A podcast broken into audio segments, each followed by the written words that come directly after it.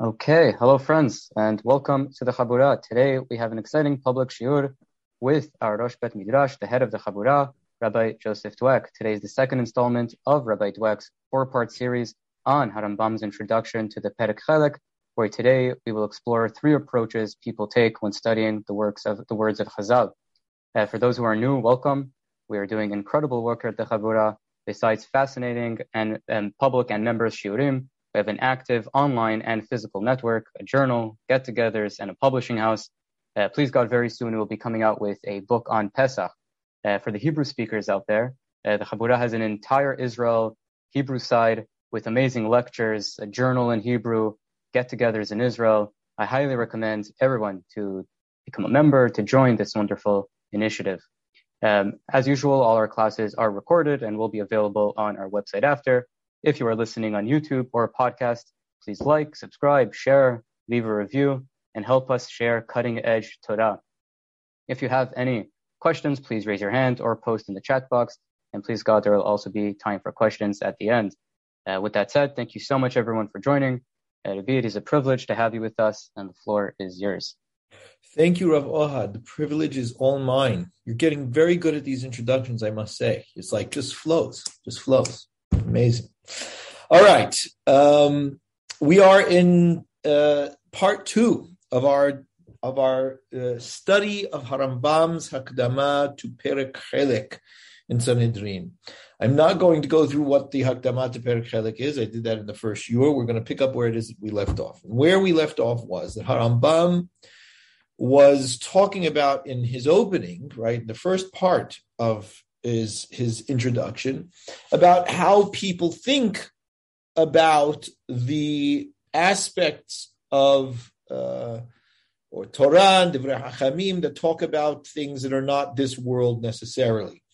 Things like Gan Eden, Tahiyat although those things might happen in this world, we'll see what Harambam thinks.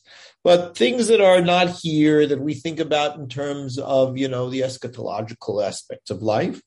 And he discusses Olam Haba and Tehiyat Metim and Gan Eden and the days of the Mashiach. And he speaks about what he, in his experience, finds that people think of those things. And one of the things that he continues to say over and over when he's treating it at the beginning is they find these things in the words of Hachamim, in the words of Hazal. Right? The Hachamim say things that prompt these ideas that people have about these concepts and, and, and things. So, what Harambam is going to do in uh, now, where we're at with regards to our study, is to address how to read Hachamim, right? In other words, how should we read? Now, in doing so, he also identifies how people tend to read Hachamim, and he addresses three different types of approaches, calls them groups. And he says group one uh, approaches it this way, group two approaches it this way, and group three approaches it this way. And the reason why he's doing that is because the Hachamim are, you know, they address these concepts of Tahiyat Metim, Olam Haba, Gan Eden, and so on, because these are essentially uh, uh, metaphysical concepts and abstracted concepts to a certain degree. The Hachamim speak about them in um, they speak about them in terms that are not always straightforward. Yeah, they, we're going to see about that. I'm, I'm going to leave really all uh, you know that for Harambam to present to us. But because of that, when the when people read the words, the dirash, right, the expa- the the the uh, the expounding of the Hachamim on these ideas, they um, don't always get how it is that the Hachamim are intending that these things should be absorbed and read. Okay, so Harambam is going to address those three different um, approaches that he, in his experience, finds in the general Jewish population. Uh, it's very likely that you will see that nothing has changed in close to 900 years, and that we still, in the Jewish population, tend to approach the words of the Hachamim in very similar fashion. Um, and so, and it's important to recognize that when Harambam wrote this, it is very likely that he imagined that it would continue to be so, right? I don't think that Harambam necessarily believed that in 900 years, all of a sudden this would change, because it's very much fundamental to the nature of the human condition and human psychology. And so there will always be these approaches.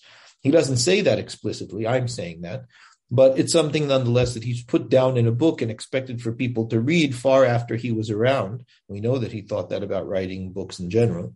So we're going to get into this. We're going to look at this and and uh, hopefully have a better understanding of how indeed we should uh, approach um, the midrashim of the hachamim and the and the uh, presentations of the hachamim that deal with metaphysical ideas and uh, more abstracted ideas that are not necessarily straightforward.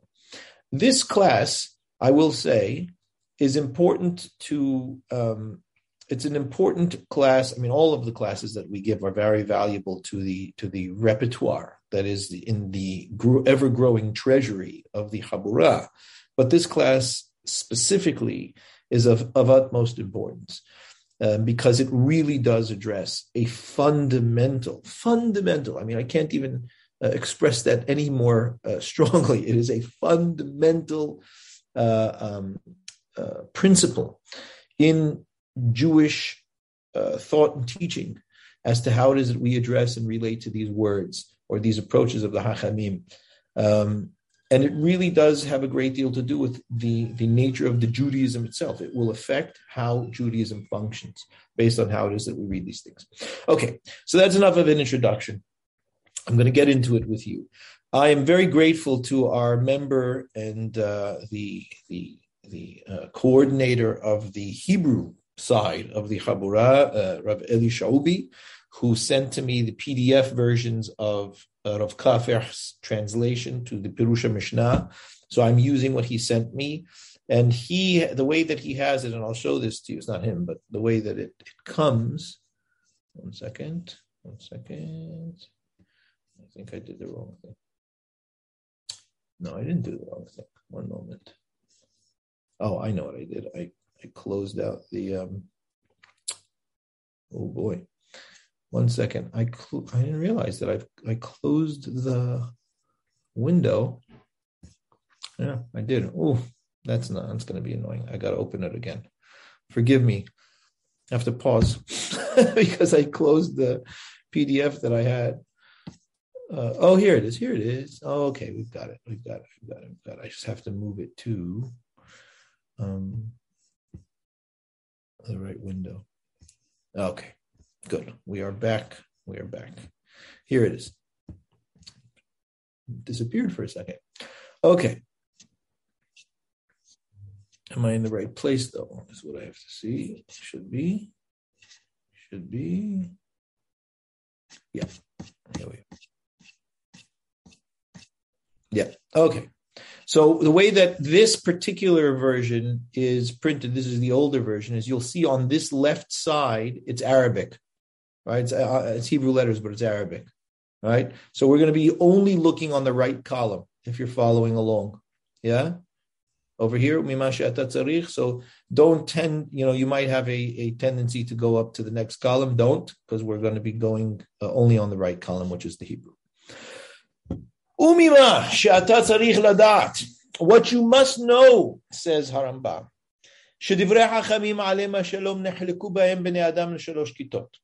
That the words of the Hachamim, people approach them in three different ways or in three different groups, right? We can essentially categorize them in three, three different ways. And now he goes through the three categories. He says, Akat The first group approaches it as follows. First of all, they are the majority of people that I've met, says Harambam.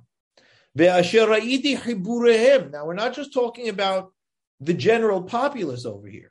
We're actually talking about rabbis as well, because he says, I've seen their works, right? I've seen what they've written. I've heard about them as well. And they, mevinim otam kipshatam. These people understand the words of the Hachamim at face value. In other words, simply as the Hachamim speak is what they understand, and they don't think that there, anything needs to be unpacked or understood that is underlying in the words that they present. They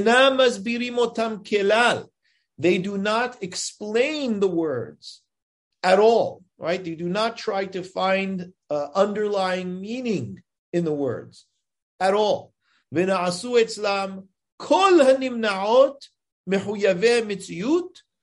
And what has happened as a result of that is that everything that is impossible, that's what nimna means. Nimna means it's impossible, it's an impossibility in reality. They've considered impossibilities as imperative realities. Now, I mean, we have to call a spade a spade, says Harambam. The only reason they've done that is because they're ignorant. Sikhlut is their ignorance. They have not studied uh, deeper wisdom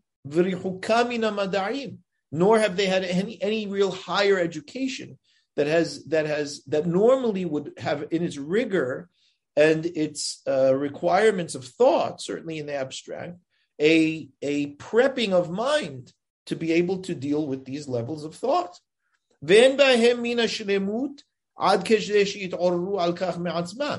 Now, not only have they not had the proper training, they themselves have not achieved a refinement of their own personalities that would prompt them to thinking on their own, you know something, maybe there's more here to understand. I shouldn't take it at face value. So they haven't had higher learning. They themselves don't recognize that there's something more to be understood here, and there's nobody to tell them. ולכן חושבים הם שאין כוונת חכמים בכל מאמריהם ומחוכמים אלא מה שהבינו הם מהם. And therefore, given these circumstances, they can only understand from the Hachamim what they understand from the Hachamim. And that is Shehem Kipshutam. They read it as they're reading a little children's book, right? So they read a story and they take it at face value as though it is what it is.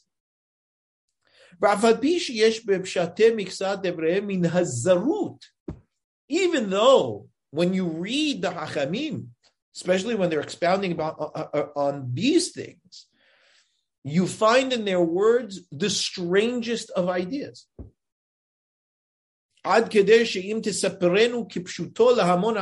the point, sometimes they say things that are so outlandish that if you were to tell this to a general person, an average person on the street,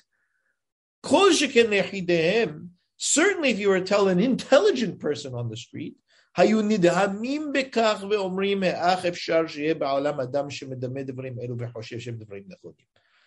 be astonished and say, How is it possible that there is a human being on earth that actually believes this stuff?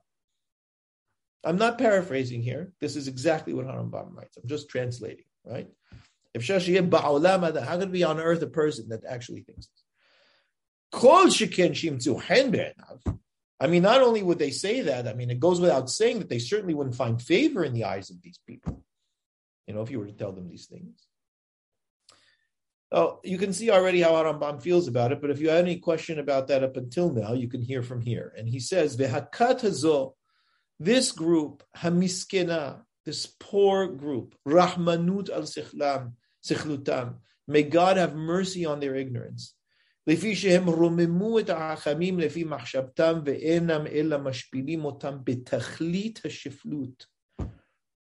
See, the problem with all of this is, says Harambam, is that these people actually believe that reading the midrashim of the hachamim at face value and taking them literally, literally, by doing so, they believe that they are exalting the hachamim. Right? The Hachamim said so. I accept it, whatever it is that they said. And what in reality they are doing, says Harambam, is degrading them. Right? Degrading meaning really bringing them grades down. Right? They're degrading them. Mashpilimotam. shiflut. In the, ex, the highest extent of degradation. You cannot degrade the Hachamim more than this, says Harambam. And they have no idea. They don't realize that that's what they're doing. V'hai Hashem. Now this is this is the word of, of, of a swear, of an oath, right? Hi Hashem, by God, by as God lives, he says. Hakatazo, this this group of people, because of their ignorance and their involvement in things that they really have no business being involved in, that I'm saying, right, based on Harambam's words, because he says it later on. This group, me'abdim hadar haTorah, they destroy the splendor of the Torah. Umahshichim zohara, and they darken its brightness. Ve'osim Torah Hashem ba and they take the Torah of God and, eh, and treat it and do with it the exact opposite of what it's meant to be. Why? Because God said about the wisdom of His own Torah, Asher yishme'un et kol ele.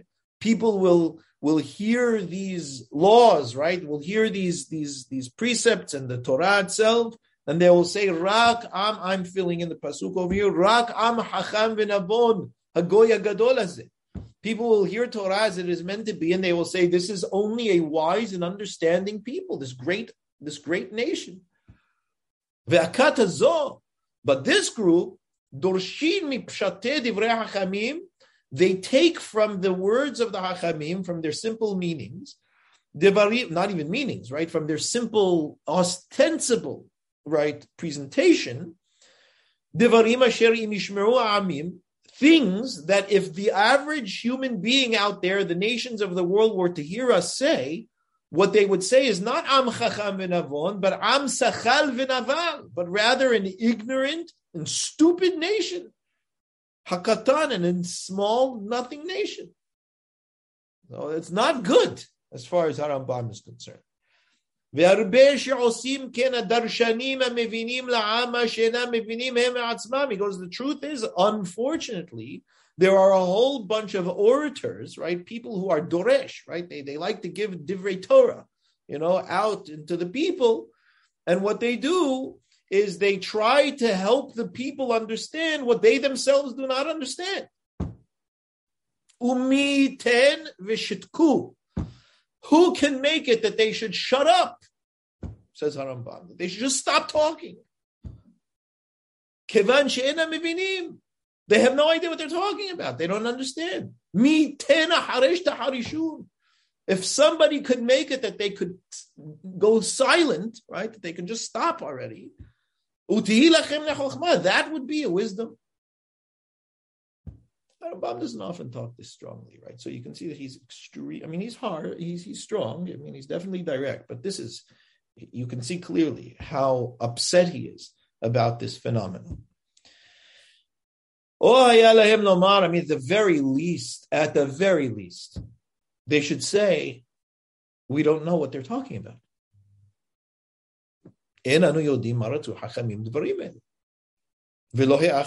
No, we do know we don't know what they're talking about. We don't know how to explain it. At least they should say that they don't know.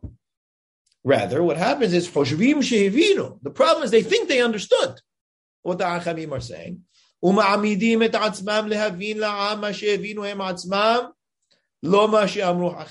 they end up teaching the people is whatever it is that they thought they understood, but not what the Achamim said. V'dorshim b'fnei hamon b'drashot, and they love to talk about the drashot, the midrashim, that it's in Masechet Berachot, and in Perek Chelek, which is in our Perek, in the Gemara, mostly, right, where they develop these things. They love to explain it literally verbatim. And that's a terrible, terrible mistake. So that's the first group. That's the first group. I don't know if you know anybody like this, but uh, this is not a good thing. The second group is the opposite of this group, but just uh, almost as bad. The second group, Hem Rabim, there are also plenty of them. Now, these people, they're like the average individuals that see the words of the Hachamim, still think that the Achamim meant that the word should be taken literally, right? That there's no difference between the two, right? In other words, the first cut and the second cut, the first group and the second group, both believe that the Achamim meant for their words to be taken literally. Just that the second group believes that the Achamim meant for the words to be taken literally and think that the Achamim have terrible problem because of this, right? They, they, they blame the Achamim for this. And therefore they belittle them. They belittle the Hachamim. And they insult them. They think that things that the Hachamim say are so odd and strange when really they're not odd and strange if you know what they are. They love to denigrate the Chachamim frequently. They think that they're much smarter than them. They think that their thinking is even clearer than theirs. And they believe genuinely that the Chachamim at the time, the Chachamim of the Talmud and the Mishnah and prior, were really ignorant people and uh, terribly lacking in their in their knowledge in all, about all things real right? Hamitziut is things that exist, right? Existential realities.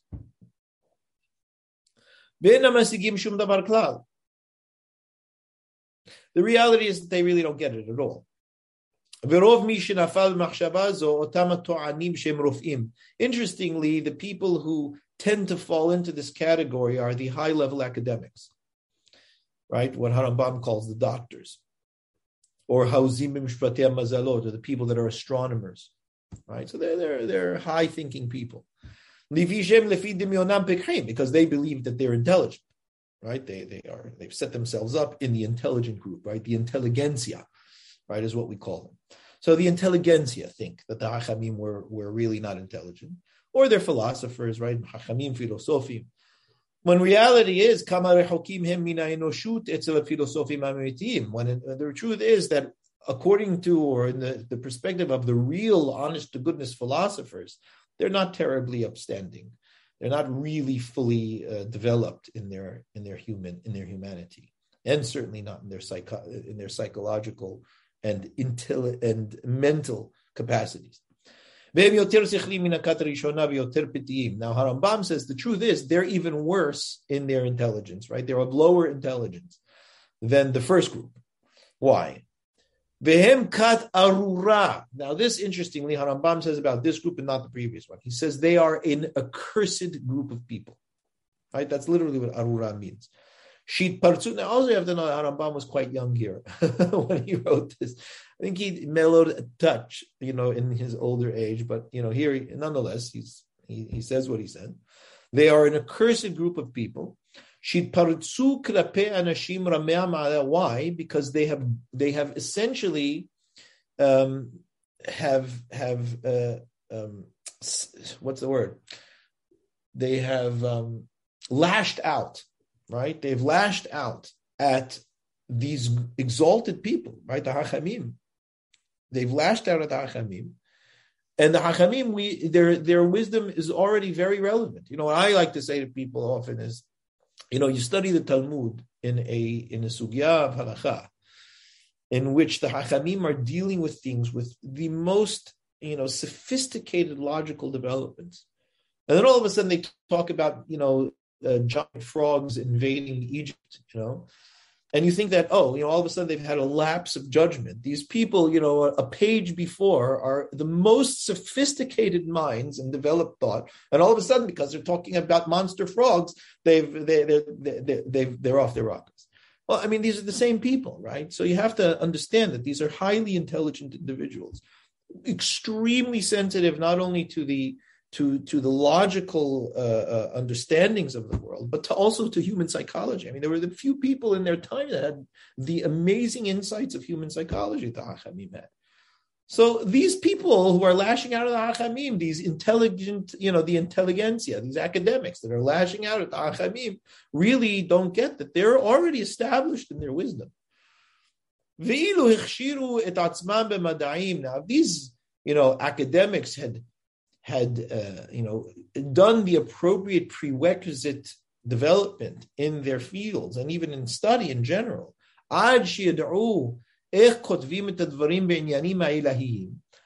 to the point that they were to come to understand how we are meant, how we write, in other words, how we convey metaphysics.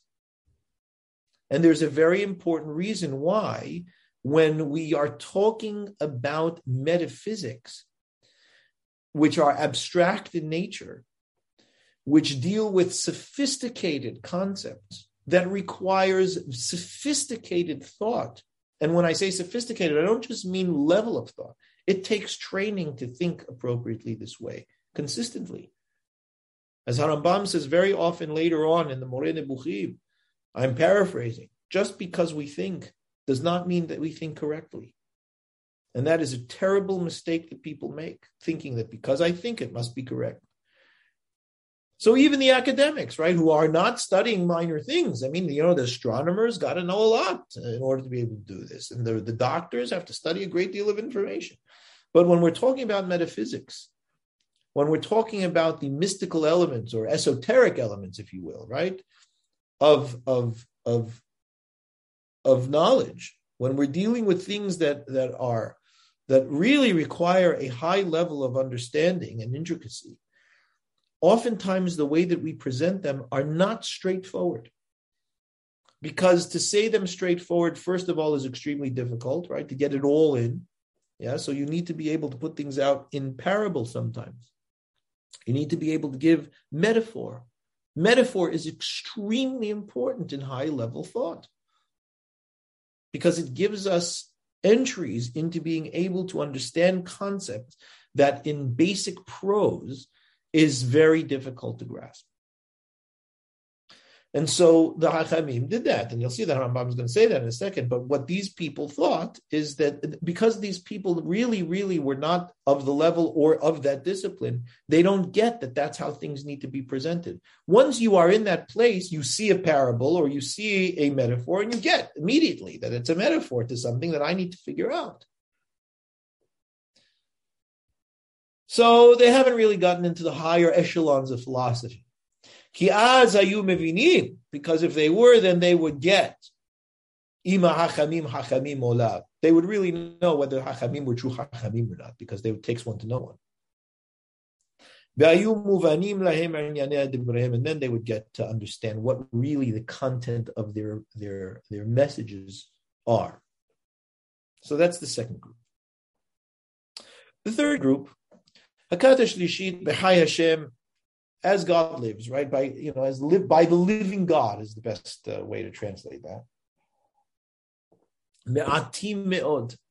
They are there's so few of them in this group. I mean, to the point that really it's a bit uh, of a stretch to call them a group, you know, of people. In the same way that we would say that the sun is a category of things, right? You know, of course, Harambam didn't realize that the sun was a star, of which there are many. But nonetheless, אצלם גידולת החכמים וטוב תבונתם, במה שנמצא בכלל דבריהם דברים המראים על עניינים אמיתיים מאוד. These people, they get the hachem. They get them. They recognize the goodness of their, the, the, the, the, the the value of their of their intellect and understanding, and they get in their words what they're trying to do. And even though it's really hard to find these people, right? They're all over, they're scattered. You know, you don't find a whole academy of these people, you know, anywhere. Well, at least in their writings, they show that they get what the Achamim are talking about. Not only that, but they're rational. They get what is possible and what isn't possible, what is within reason and not within reason, what is real and what isn't real. And they know that the Hachamim that we're dealing with, we're not speaking nonsense. So if they're saying something that on the surface sounds like nonsense, well, then that means we've got to really unpack this because there must be something more here. Because they're not just all of a sudden having lapses of sanity. And what they understand, as most philosophers or high intellectual people get, is that sometimes you have words that have surface meanings or surface presentations and deeper meanings and deeper ideas when you unpack them. And that everything that the Hachamim say that on the surface sounds unreasonable, irrational, unreal, right? Meaning not real. All of those presentations of the Hachamim, those are all riddles and metaphors. And as it is with riddles, it's the way that the great wise men, wise ones speak, oftentimes. It's for that reason that the greatest of, of uh, wise people, you know, in our tradition is King Solomon. He opened his book, Mishle, saying, Lehavin mashal umlitza. This is to understand metaphors and parables, divrei hachamim hidotam, the words of the scholars, of the wise ones, and their riddles. Right?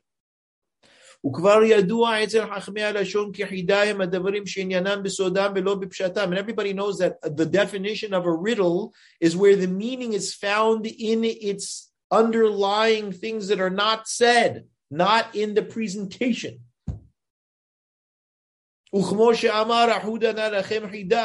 And as Shimshon said to the Philistines, well, I'll riddle you this, riddle me this. And then he told them a whole bunch of riddles. לפי שדברי כל בעלי החוכמה בדברים נשגבים, שם התכלית אינם אלא בדרך חידה ומשל, because the highest levels of wisdom are best understood through parable and metaphor. ומדוע נתפלא על שחיברו את החוכמה בדרך משל? Why should we be so shocked at the fact that the Hachamim used a very understood and present tactic? To teach the most uh, abstract and, and metaphysical ideas through parable and metaphor. And so only the lowly thinkers, the mu'atam dvarim shifdim amonim, the lowly popular thinker, you know, populist people, thought that it is meant to be understood at surface level. As you see, the wisest of all men, again, King Solomon referenced over here, Asakin Beruach HaKodesh did so with divine inspiration. Shlomo, you know, we're talking about Shlomo here. Kilomar Shlomo, B'mishle, Shira Shirim, Uksat Kohelet. He wrote, he did this in Mishle, in Proverbs, in Shira Shirim, and in Kohelet. Bits of Kohelet, anyway. Not the entire.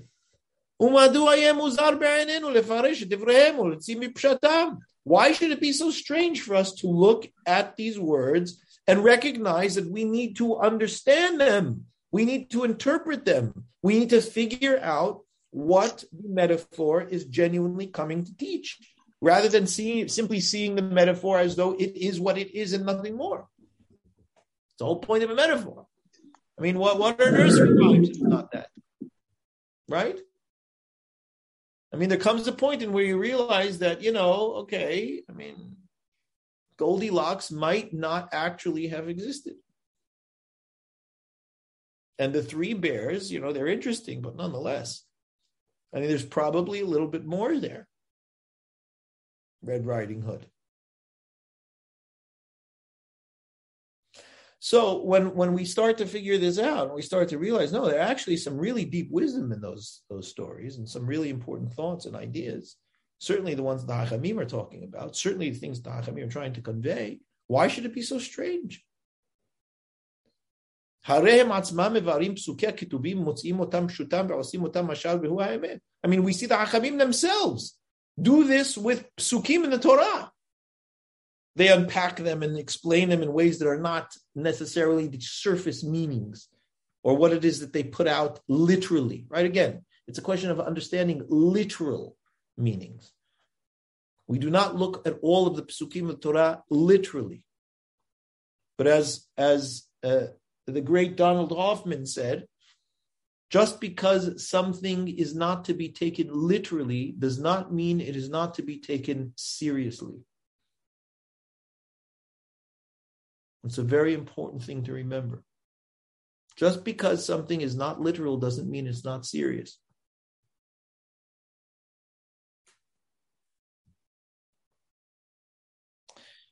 כפי שמצאנו שאמרו שזה שאמר הכתוב הוא היכה את שני אריאל מואב, right? This is in דברי הימים, talking about David המלך and his, uh, and his שר צבא, or his, one of the, the uh, officials of the, of the army, בניהו. Ben Yehoyada, who incidentally the Ben Ish Hai thought he was a reincarnation of. Right? It says that he, which is why he called all of his books based on this pasuk. says that he was Ben Ish Hai, Rav Pe'alim, He called all of his books. In any case, it says that you know he ripped apart a lion in a in a in a in a pit somewhere in the middle of the snow. Right? Well, kulo mashal, he says. All of that is mashal. All of that in Divrei Yamim, it's all metaphor.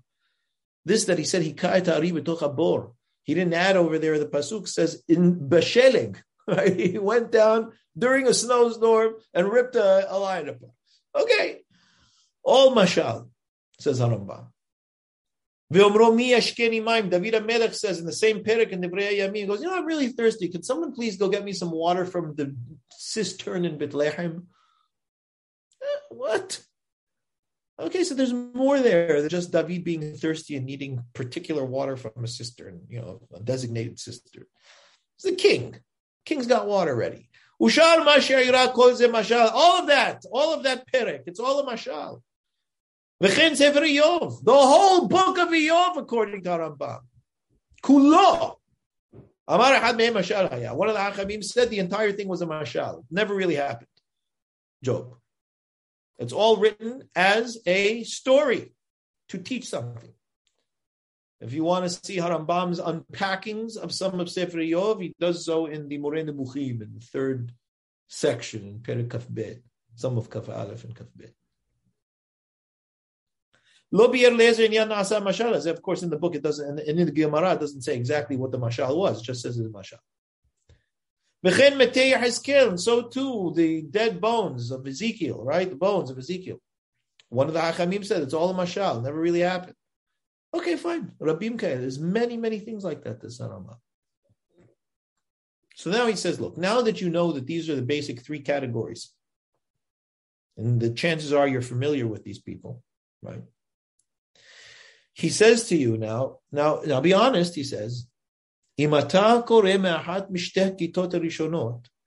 if you reading this are among one of the first two groups that I outlined, I am saying to you, you really should stop reading now, is what he says. Right? You shouldn't read anything that I present in any of those areas. Because because it will not match what you need from me. It, it, it won't work. The Truth is, it probably will actually damage you. It'll be damaging to you. And not only that, you'll probably hate it, whatever it is that I say, or hate me, you know, whatever it is, but it'll, it'll definitely be met with hatred. כי איך יתאימו מיני המזון קלי הכמות ממוצעי האיכות לאדם שכבר הורגל למיני המזון הרעים והכבדים? I mean, how are you supposed to feed quinoa to somebody who loves prime rib and, and you know, and uh, mashed potatoes and, and gravy? It's just, he's going to throw it at you. You know? Hello, cool? It's just going to bother him and, and, and upset him, and, and he'll get angry. כי ניכר רואה דבר אותם שהורגלו באכילת הביצנים והשומים והדגים על המן מהו. ונפשנו קסה בלחם I mean, you see as it is, those people came out of Egypt that used to love their salad, you know, their Egyptian salad and, and all of the nice fish and whatever salad niswa that they used to have. And all of a sudden they got these flaky bits that came out of the sky. They got really upset. Said, Nafshinu Katza, we're, we're sick of it already. Now, if you happen to be one of the third group people, she calls man, she's the that anytime you do see one of these things from the Hachamim,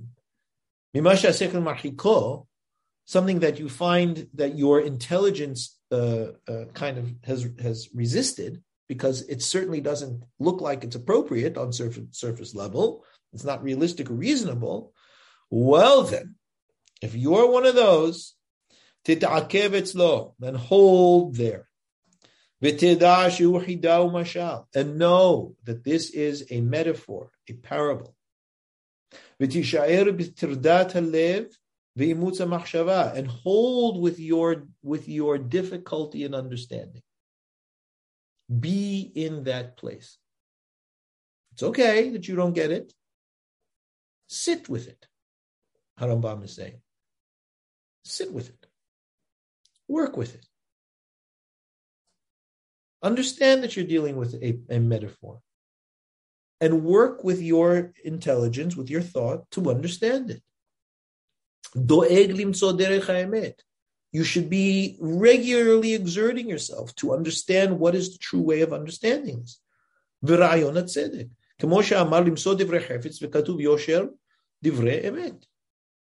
As it says, this is what you're supposed to look for. These are things that are, are desirable.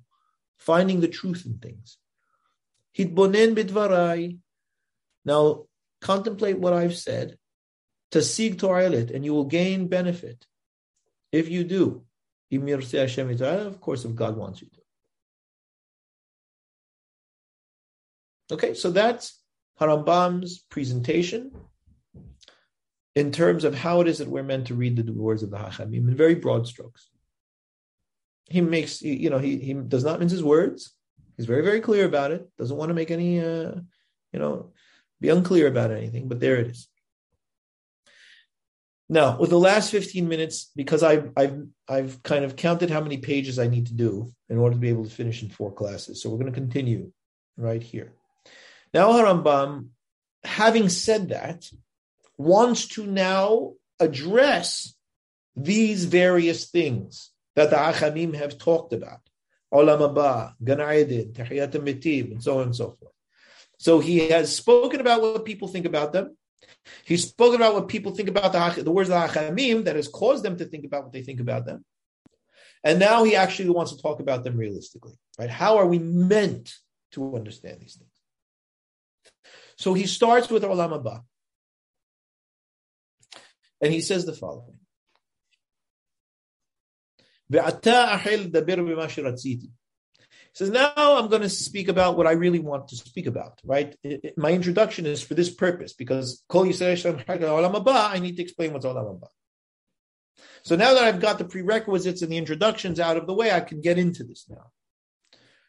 Da. It says, no, ki kashem shelo yasig hasomeh sevaim we say someh, the Sfaradim. We don't say suma, which a lot of modern people say. That's our Mesorah, and it was very nice because I saw Mishnayot printed from Venezia with Nikudot.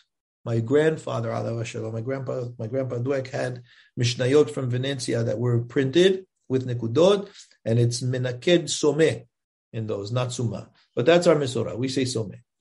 Shelo yasig ha-someh in the way that a blind man cannot detect color. And a deaf person cannot know what sound is. And a eunuch really doesn't know what the pleasure of sexual uh, experience is. So two physical entities cannot know the pleasure of spiritual realities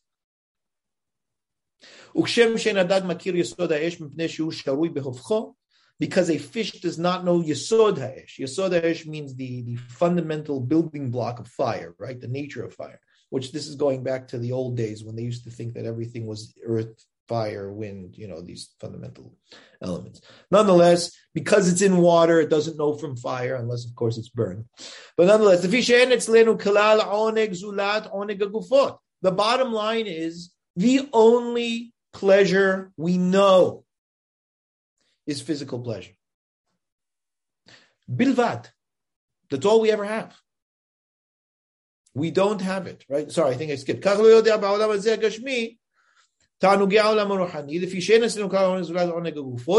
All we've got is physical pleasure. Now, it's very important to understand. People say, well, what about spiritual pleasure? You know, when we talk about in our vernacular, spirituality. Yeah? It's still physical. It may not be tactile, but it's still physical because how do you experience that pleasure? Not with your uh, meat brain, not with the consciousness that emerges from the workings of your brain, or you know, if you're uh, Hoffman and you know it comes through, or whatever it is, your brain. But nonetheless, whatever it is that we call spiritual is okay. It's it maybe affects us in different ways. It is much more consciousness related, but it's still physical. There's nothing more there. So what Harambam is saying is you must understand in the same way that you and I as physical entities do not have the capacity to think of something that isn't physical. Go try it. You can't think of something that isn't physical. What do you think of? Light? Well, that's also physical. There, there's nothing something invisible? Well whatever it is that you're envisioning that's invisible is still something that's you're recognizing as existing on some capacity and all you could ever know is what's physical.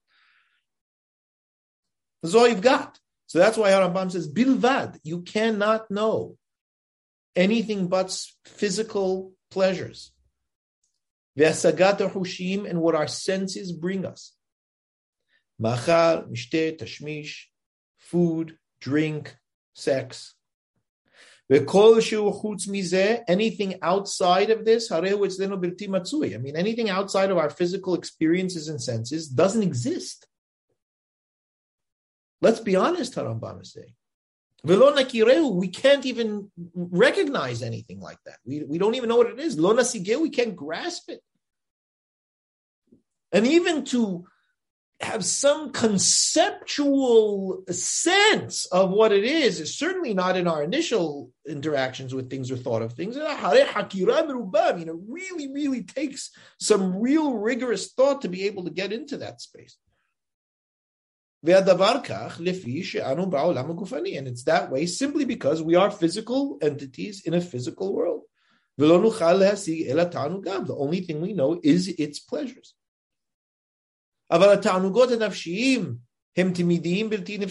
Right? Spiritual pleasures don't end. Because the only reason things end is because they're physical and break down because of the particles of which they're made.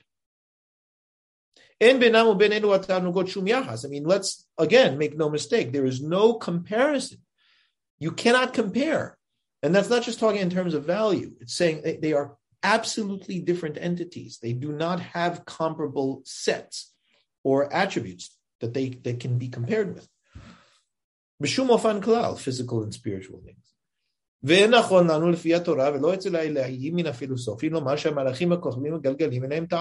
the same time, it's not appropriate for us to say, at least according to the philosophers who deal with these things, that the angels do not have elements of pleasure. Of course, I am editing here, and I'm not saying the stars and the spheres that Harambam references because, unfortunately, he believed. I mean, it wasn't his fault. I mean, everybody in his world believed that that the stars and that the spheres that actually don't exist had consciousness, right? And he found that he thought that they were quite ethereal, and that was the common understanding of his day, which of course is incorrect. But nonetheless, they have a tremendous sense of pleasure in what? From what they know of God. That's their pleasure, whatever that means. And they are in this state of pleasure incessantly. There is no physical pleasure by them because they have no physical existence. They don't grasp it because they don't have our physical experiences, so they don't know what physical pleasure is.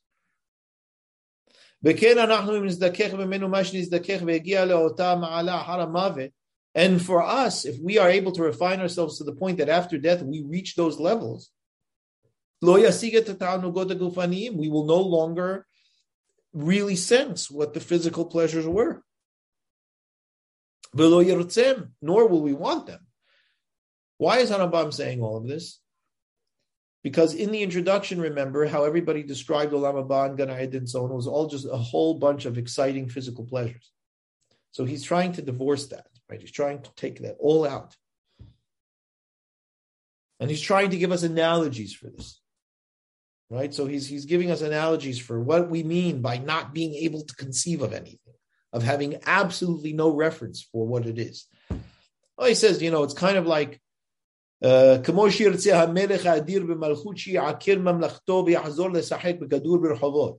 it would be similar to, uh, I don't know, you know, a great king wanting to dismantle his monarchy so that he could go and play football in the street again like a kid.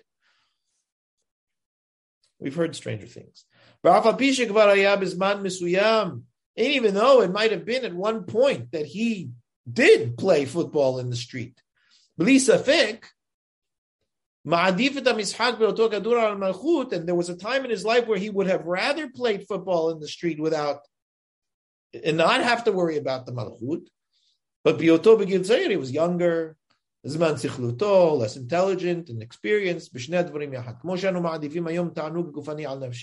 Similar to how it is that we like the physical uh, pursuits rather than pursuing what is spiritual.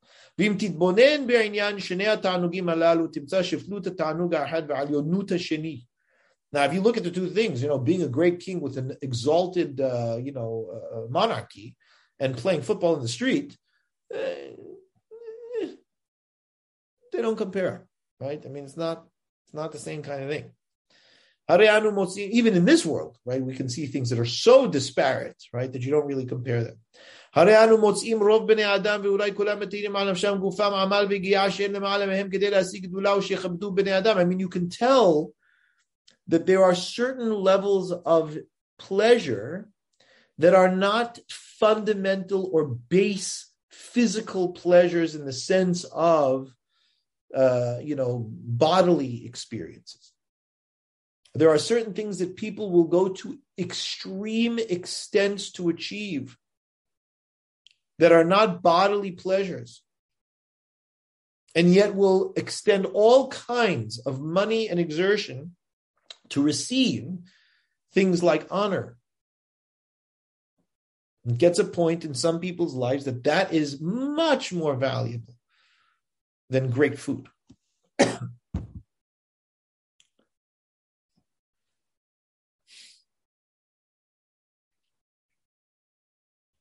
והרי תענוג זה אינו תענוג מאכל ולא משתה, גם כן רבים מבני אדם מעדיף להינקם. Some people, they get the greatest pleasure in taking revenge. Much more מתענוגי הגוף, than, much more than bodily pleasures. They, they have a much greater sense of satisfaction and, and happiness when they've been able to take revenge on someone. והרבה מבני אדם נמנעים מן הגדול שיכול להיות בתענוגי הגוף מחשש שמא תבואהו בכך בושה או חרפה מבני אדם. Not only that, we find people foregoing physical pleasures because they're concerned that people will think lower of them if they engage in the pleasures that they want to engage in. So they don't. Why? Because there is a value uh, hierarchy that is recognized, right? There's a value system and value hierarchy that they recognize that my dignity, my honor is greater to me and I enjoy it more than the physical pleasure that I'm interested in. So there are values, value systems, value hierarchies. Now, if that is the case in our world where everything is physical, and there are these levels of disparity between the enjoyments or, or pleasures that we have, kol sheken nafshi, all the more so in the spiritual realm, which is completely exalted from our world. I mean, it's the closer to God, certainly, so it's got to be higher in that capacity. That, my dear friends, is what I call Olam Haba, right? Not what, not what he calls. He's saying that's what Olam Haba is. That's what Harambam is saying. So essentially, Olam is the place where you find your greatest connection with God. He's not saying this outright, but that's essentially what it is, right? Because he said earlier, right? Why do the malachim have such pleasure? Because they know God in ways that a physical individual cannot. So it is in this in this reality, whatever this reality is, that your spirit is capable of connecting to God in ways that are beyond anything that we could. And, and think about what it means to connect to God. Some people might not think that that's pleasurable. But think about this, right? This I'm suggesting to you, not Rambam. Think about the things that you most enjoy in this world, in this life. Is it not true that that enjoyment makes you feel more alive in some capacity? You feel life filling in you. I don't care whether it's a burger or what have you. I mean, you know, you you decide, or or or a great book or a tremendous movie, whatever the case. Do you not feel in the enjoyment more alive? Yes, of course you do. That's the whole point of enjoyment. The opposite of it is deprivation. So, if that's the case, if you are connected to the source of life, I mean, all one is looking for in these pleasures is essentially to feel alive. And if we recognize that God is the source of all life, right, and being able to connect back to that, well, that's that's the goal. It's all you, don't get better than that.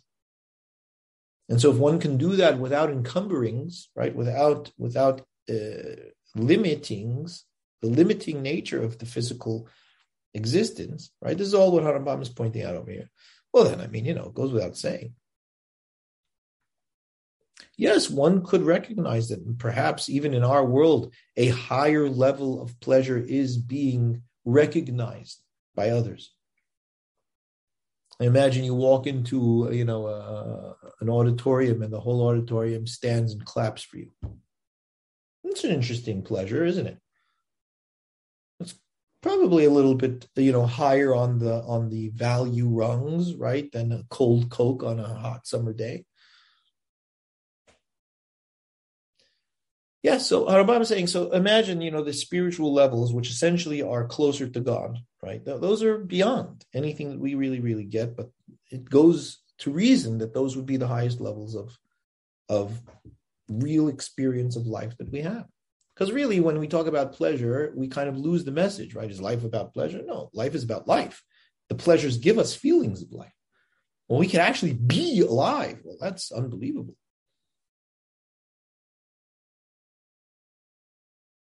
And I mean, because it's spiritual, we really can't give you any analogies for it because it doesn't compare to anything in our physical world. And as the Navi says, mitpale me'otzmato, right? He's, he's, he's in wonder of this reality. He says, marab how great is the good that you have hidden away from those who fear you. That you have enacted for those who have dedicated themselves to you.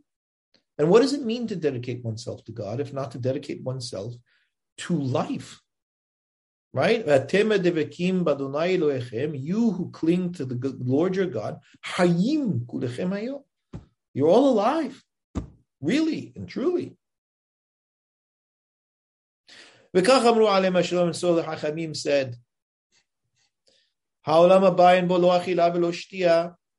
that's why they say, you know, there's no eating or drinking there. You don't have to shower, nor do you have to anoint yourselves because it's taken care of. You know, there's nothing to shower. Nor is there sex, and you know, you'll have to deal with that issue. But nonetheless, tzaddikim yoshvim veitrotehim birashihim. Rather, the tzaddikim are sitting with their crowns on their heads. And they are enjoying the splendor of the presence of God.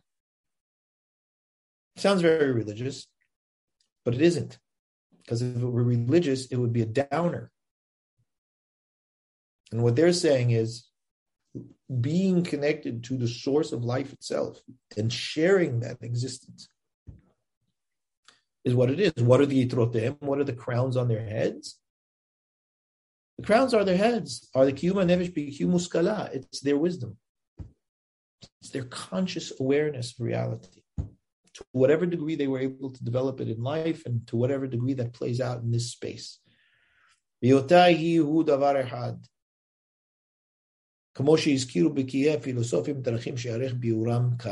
As the philosophers have discussed, which we're not going to get into now, says Hanabah. It says that they enjoy the splendor of God's presence. Those souls enjoy what they grasp and understand of God, right? What they what they know of God. But it's not just intellect. It's very important to understand that. It's not academic. It's experiential consciousness. Is really what Harambam is talking about. It's the state of being. And when you think about it, I mean, you know, I don't want to, I don't want to start, um, you know, messing with you guys. But when you think about it, all you've got is consciousness. Even now, that's all you've got. You think about the things that you feel, and the things that you see, and the sounds that you hear, and the thoughts that you have. All of that happens in the same space that we call consciousness. All of it. It's fundamental and it's really all that there is for us. he says, כלומר שאותם הנפשות נהנות בדבר שבסגרת מהבורא, כמו שהן נהנות חיות הקודש ושאר מעלות, in the same way that the angels do, as far as we uh, believe. והנה העושר והתכלית הסופית היא להגיע אל המעמד הזה המרומם. Our goal is to reach as high in that level that we can. And to exist in that space. And so that the soul can, can exist as it forever as it was meant to. With God, Sibat Kiyuma, the source of its existence. בהשגתה אותו כמו שהתברר בפילוסופיה הראשונה.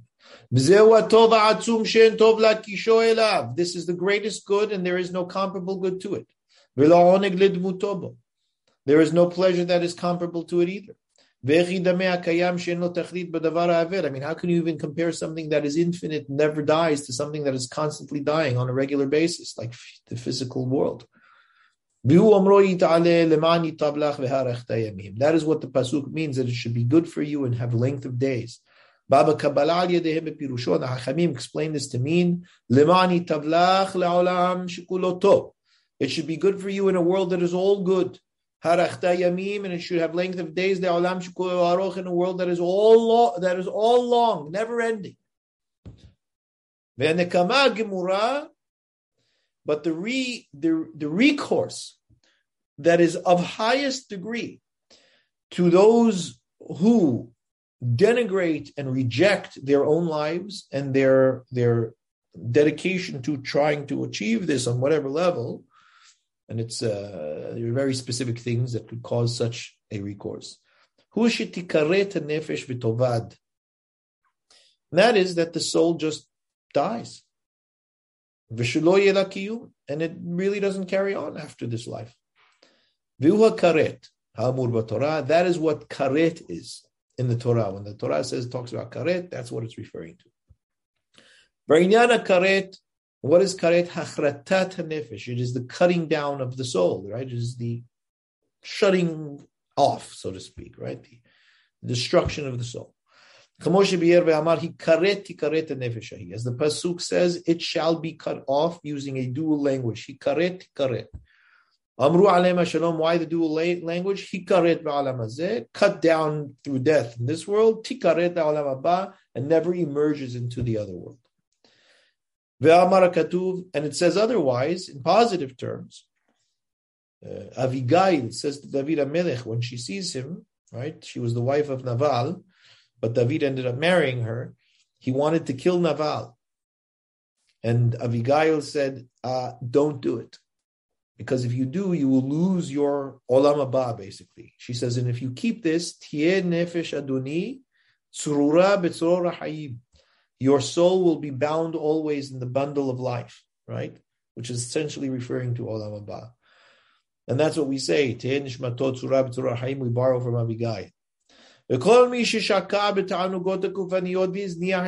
anyone who has given themselves over completely to the mundane physical bodily life and has essentially rejected and denigrated the truth and pursuing truth and and preferred the the shav, which is essentially valueless things.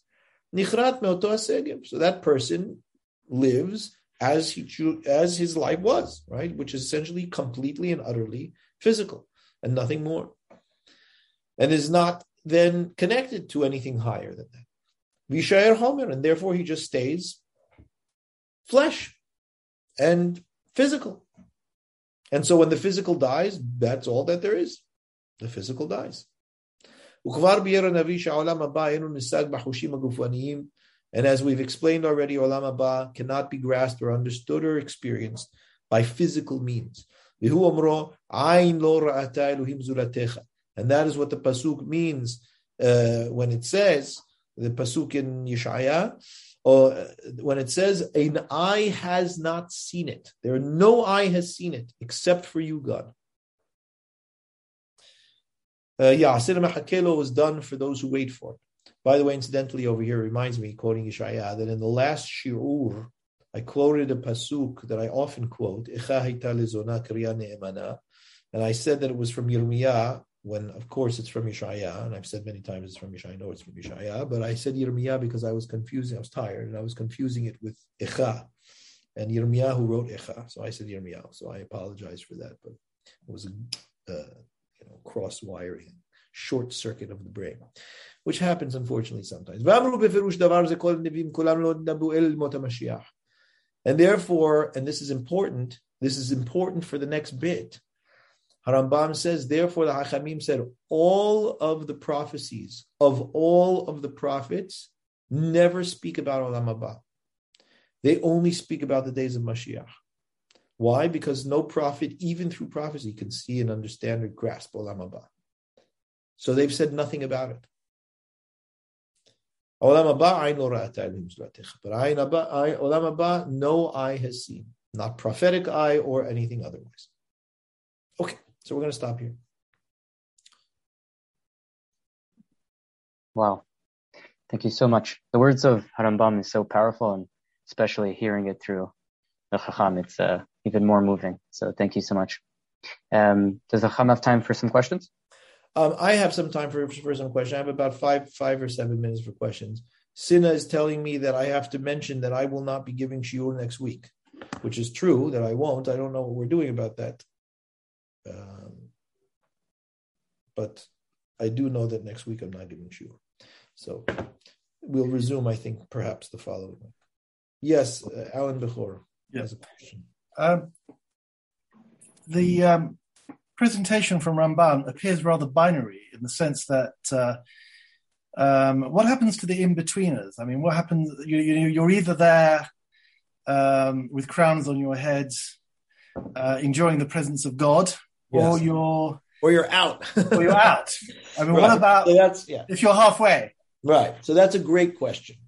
And the truth of the matter is, remember that the opening words of this perek, right, of this Mishnah is Kol Yisrael Yesh Lahem Chelek La'olam Haba, which means that every Israelite, because of the covenant, starts off in Olam Haba, right? Yeah, one has to ruin it, right? It's not the other way around, yeah? And there are levels. So it's not on or off. It's not in or out. Yeah, there are different aspects, perspectives, and so on and so forth of Olam Haba. So, in order for a person to get lost or to, again, all in the belief system, right? In order for a person to be cut out of Olam Haba, there has to be real, full on rejection of that whole that whole endeavor. Otherwise, it's assumed that a an average human being is interested in truth and good things. They may not be the the hachamim with the crowns on their heads and may not have dedicated their entire lives to only those, such a pursuit. But there is an assumption that there is a, a general desire to understand what is true and real in the world, and that people do their best to try and achieve it. And they have to mess it up severely in order to be able to lose that kind of connection. That's why Harambam says one has to completely give oneself over to a purely physical life in order to be able to do that. I hope that helps. Okay, Yosef. Thank you, Chacham. I was wondering if you could elaborate a little bit on what you meant by if uh, by the the sitting around uh, and with the crowns on the heads, uh, receiving the face of the Shekhinah, that that would be a letdown if that was a religious experience or if that was a religious. Why do I say that? Yeah. Right, because when we think about that, we think of it in physical terms, and we think like, okay, how long could the movie go on for? You know, I mean, it could be the greatest, uh, greatest thing, but remember that we only experience things in finite terms and we have uh, increasingly poor attention spans. And so we think, okay, well, it'll be fun for a minute, but remember that forever is a pretty long time. So that's what I'm saying, right? You know, to be, you know, with your wings flying around and just enjoying it forever. It's it's a completely different level and realm of of how how, how to look at things. Gotcha. Thank you. Yeah. Anyone else?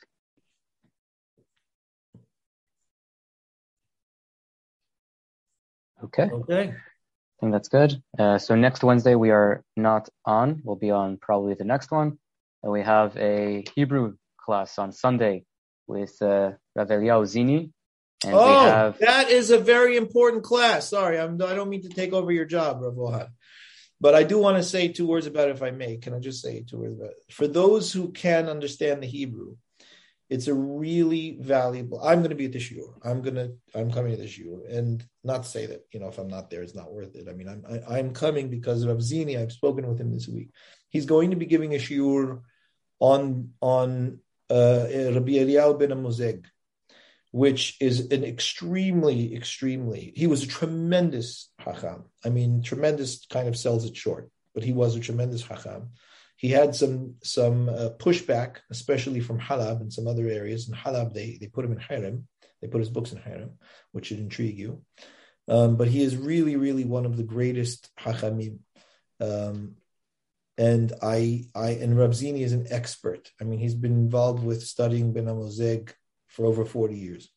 So those who understand Hebrew should definitely definitely attend that shiur, or at least try to listen to it if they can attend. And I've already asked Eli potentially to translate uh, the shiur. So those who can't get it in Hebrew, hopefully they'll be able to at least listen with some subtitles in English. So we'll try our best. Sorry to do that. I, I normally would never do that, but I think that I. Thank you. That's good for the translation for us. All right, no problem, Odette. Yeah. We also we also have the day after we have uh, starting a series with uh, Rabbi uh, Chaim Angel. So oh, lovely. So that uh, everyone that's open to the public as well. So no reason. We have some pretty powerful lineups for these uh, these weeks. Hundred percent. Excellent. Okay, thank you so much, everyone, for joining. Thank, you so much, thank you so much for hosting and your your your masterful uh, introduction and closing, and thank you everyone for uh, being with us tonight. Good night. Thank you. Thank you.